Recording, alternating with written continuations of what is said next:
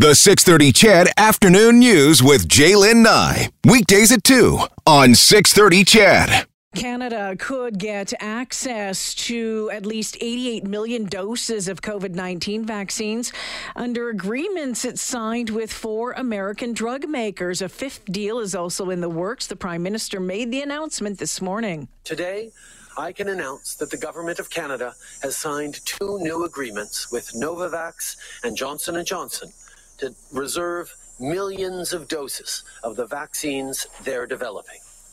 Their most recent vaccine tests show promising results. That's why we're making sure that if one of these potential vaccines is successful, Canada and Canadians will have access to the doses they need. The government won't actually buy any of the vaccines that uh, uh, clear clinical trials unless they are approved by Health Canada. While our next guest is a distinguished university professor, his groundbreaking research led to the discovery of the first antiviral drug for the tre- treatment and control of hepatitis B virus. Dr. Lorne Tyrrell is the founder and director of Li Ka-shing Institute of Virology at the University of Alberta. Doctor, welcome to the show. Thank you very much, Linda. Uh, let's uh, talk about this uh, race to the vaccine. Where's your head at? What you're watching, what you're hearing, um, we, and we also know we're seeing some great work being done at the university as well. Um, where's your head at when you're looking at um, the progress so far? Well, it's a very, very impressive progress that's being made throughout the world. It's a very good example of scientists coming together and exchanging knowledge as quickly as possible for the benefit of trying to develop good, good vaccines. And there are well over 100 uh, different companies that are making vaccines or projects making vaccines, and 30 of these are in clinical trials, and about 10 of them are already in phase three trials. So this is much faster than anything we've ever seen in the development of vaccines, and it is a very good news story in that it really is uh, showing that we can move very rapidly and collaboratively when we need to. So the ones that are in uh, the 30 that are in clinical trials, the, the ones that are in third stage of those, are any of them jumping to the forefront for you um, that you're watching especially close? Well, I think that uh, some of the ones that uh, we have uh, seen Canada sign uh, advanced procurement agreements with uh. have some very good uh, early results. The one today, Novavax, mm-hmm. is a protein based vaccine produced in insect cells, and they make the spike protein from uh, this virus.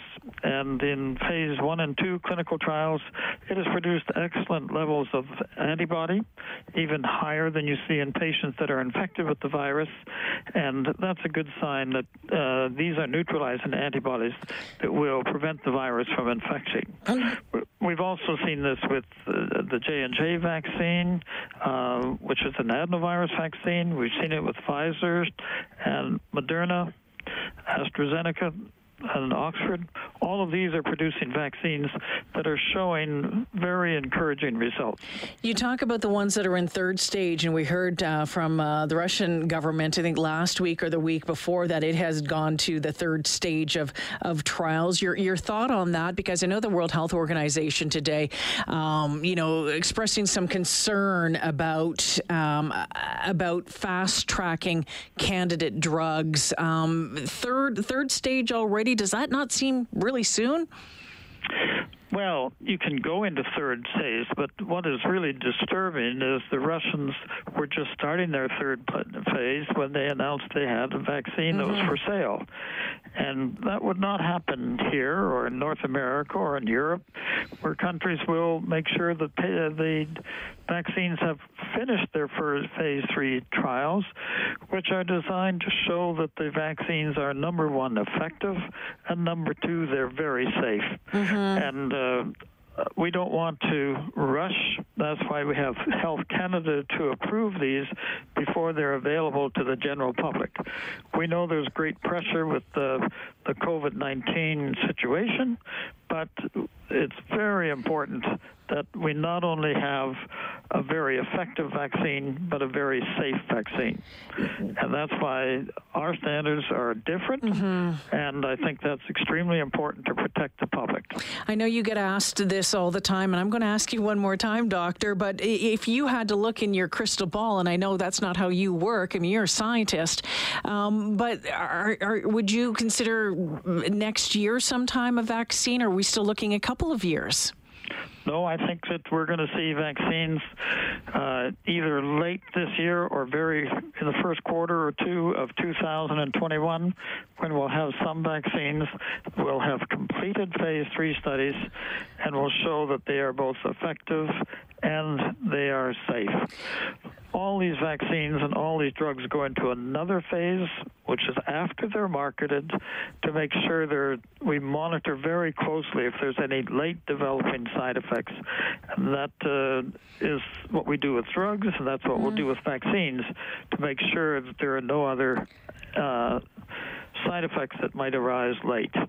I was reading an article uh, today from uh, out of the out of the out of the U.S. Um, uh, it's a, a, doctor out of Boston who is working on on um, the final phases of a COVID nineteen vaccine, and his quote, which jumped out at me, says uh, success when it comes to vaccine does. Oh, he said, if we do a little better than the flu vaccine, then we'll be able to declare a success. It would still be a very serious disease, but our society lives with influenza success when it comes to vaccine, does it mean perfection, that it works all the time on everyone?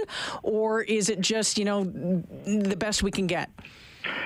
It is primarily the best we can get. Mm. Some vaccines are extremely effective. For example, the polio vaccine, and polio disappeared, the measles, the mumps. Most of these vaccines are highly effective. But influenza has been one of the vaccines that has been difficult, and it varies anywhere from 30 to 70 percent effective in various years. And the COVID virus, uh, we don't know what its success rate will be, but if it's in the range of 70 percent, that'll have a big impact yes. on the population. When you take a vaccine, there are two effects of a vaccine. Number one is to protect the individual who is vaccinated. Number two is that when you have protection in individuals and you get enough of them in the community that have that protection, we have what we call um, the, the community uh, uh immunity that prevents the vaccine or the virus from replicating in the population. And when we have high enough herd immunity, then the vaccine begin the virus begins to disappear with good vaccines that produce individual protection as well as herd immunity.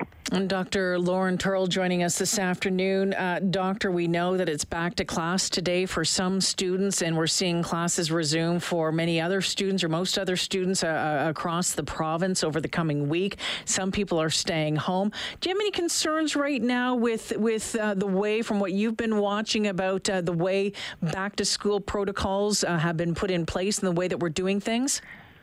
Well, I'm impressed with uh, how much work is being put into it.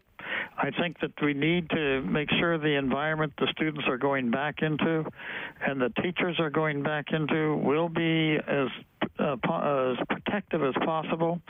And that's a public health issue, working with the school mm-hmm. boards and with the government.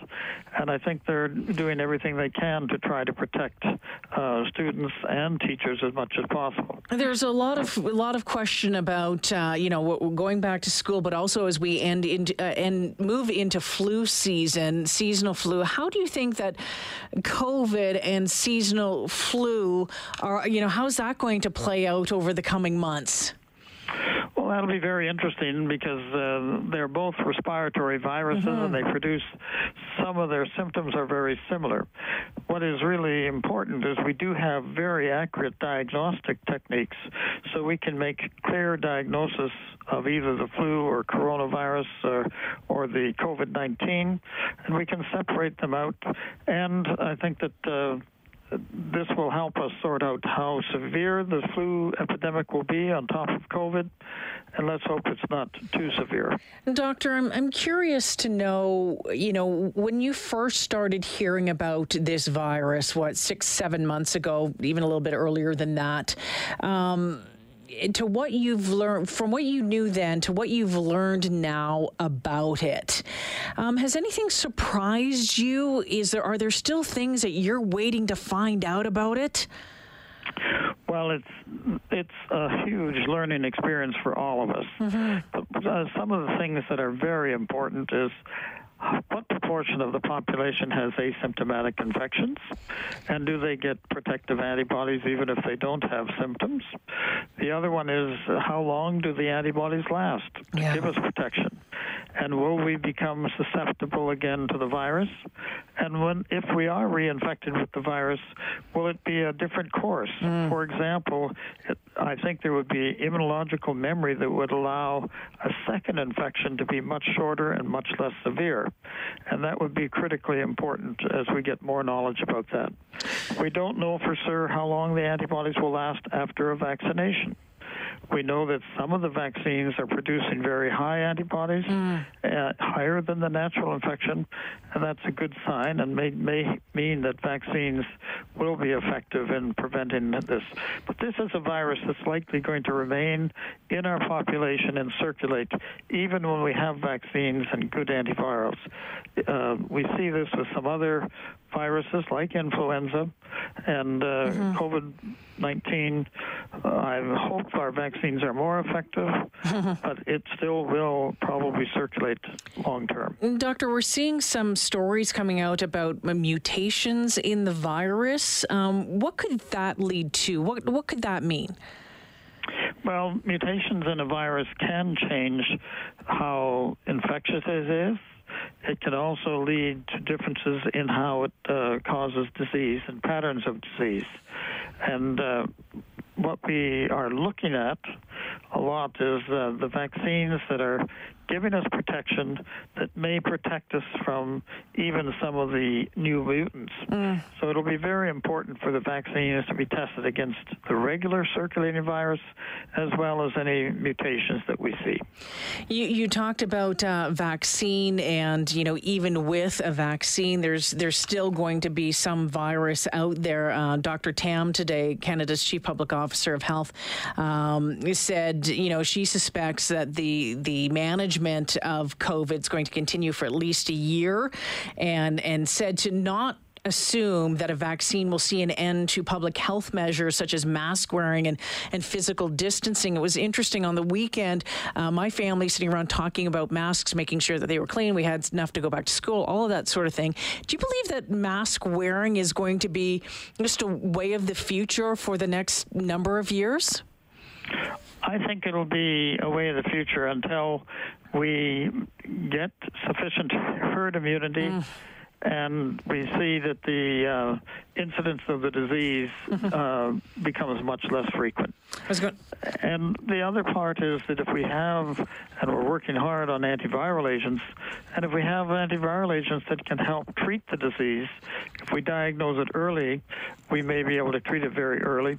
And all of these things should eventually lead to uh, more normal approach to life than to wear masks for many years. I wonder what uh, the world is going to look like a year from now when it comes to COVID 19. I think it'll be improved. Fingers crossed. I'm optimistic that the vaccine will have a big effect and that the other research going on will uh, help us uh, understand the virus better and that uh, we will have improvements in our the way we live. Fingers crossed, doctor. Thank you for taking time out of your busy day. I appreciate it. Thank you for having me. Take care now. That is Dr. Lorne Tyrrell from the Li Ka-shing Institute of Virology, Virology at the University of Alberta. Um, and uh, you know the work that they're doing there it's like rapid response to situations like this. And as i mentioned off the top uh, that good doctor um, groundbreaking research. He's edmonton born. Groundbreaking research led to the discovery of uh, the first antiviral therapy drug for the treatment and control of hepatitis b virus, um, and lots of great work being done over at the University of Alberta. So he is believing that within the next uh, months, by sometime into 2020, that we will have a vaccine. Um, and then you, then you have decisions to make, right? then you have a decision to make. Are you going to take it? Are you going to get one? Or, or not. And I know there's some people out there when it comes to vaccines, you know, the anti vaxxers, that sort of thing. Um, you know, part of me was like, oh, I'm not sure which I was talking. I had my doctor's appointment the other day, and he said to me, so out of the top three, you know, the Russian one, the Oxford one, or the, the, the American one or Canadian one, which one do you think you'd want to take? And, you know, out of the top of my head, I said, well, probably the Ox- Oxford one.